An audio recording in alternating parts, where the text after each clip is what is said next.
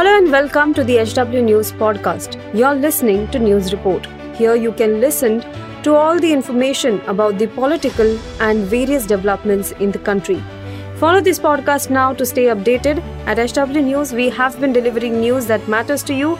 Our goal is to present you with information that stimulates conversations around topics of larger public importance that are often lost in the noise of shrill prime-time cacophony.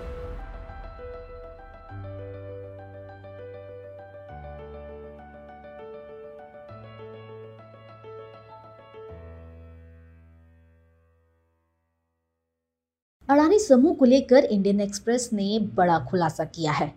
Indian Express की एक report के मुताबिक, Mauritius की company Elara Capital Adani defence firm में को owner है। बता दें कि एलरा चूँकि अडानी समूह में मुख्य निवेशकों में से एक है, वही कंपनी है जिनका नाम हिंडनबर्ग रिसर्च की रिपोर्ट में सामने आया था। रिपोर्ट्स के मुताबिक, अडानी डिफेंस फर्म, यानी Alpha Design Technologies Private Limited, ए में एलेरा को ओनर है, जिसे हम सह मालिक कहते हैं।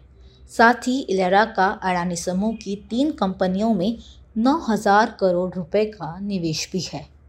यह दिसंबर 2022 तक इसके कुल कॉर्पस का छियानवे फ़ीसदी है।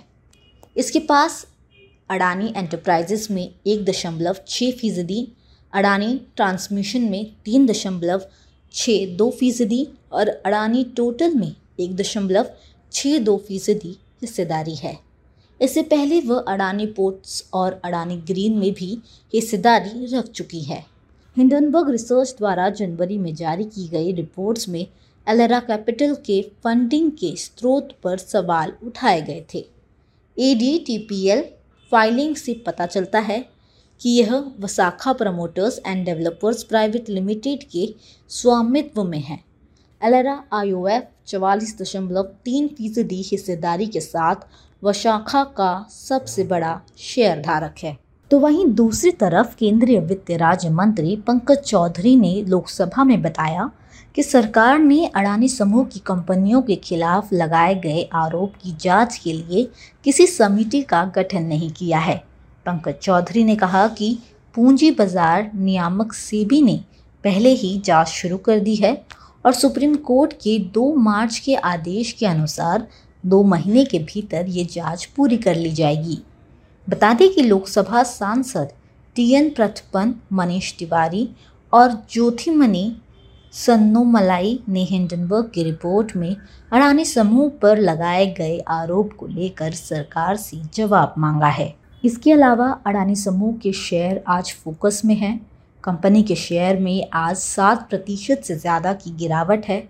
ग्रुप की चार कंपनियों के शेयर लोअर सर्किट में फंसे हुए हैं।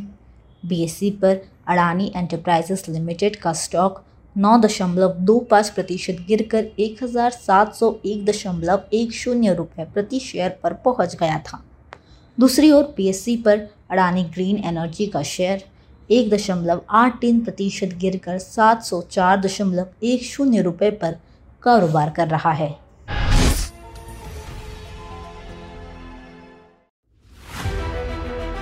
If you like this episode, please rate us with 5 stars right now. HW News podcasts are available on BingePods and all other audio platforms.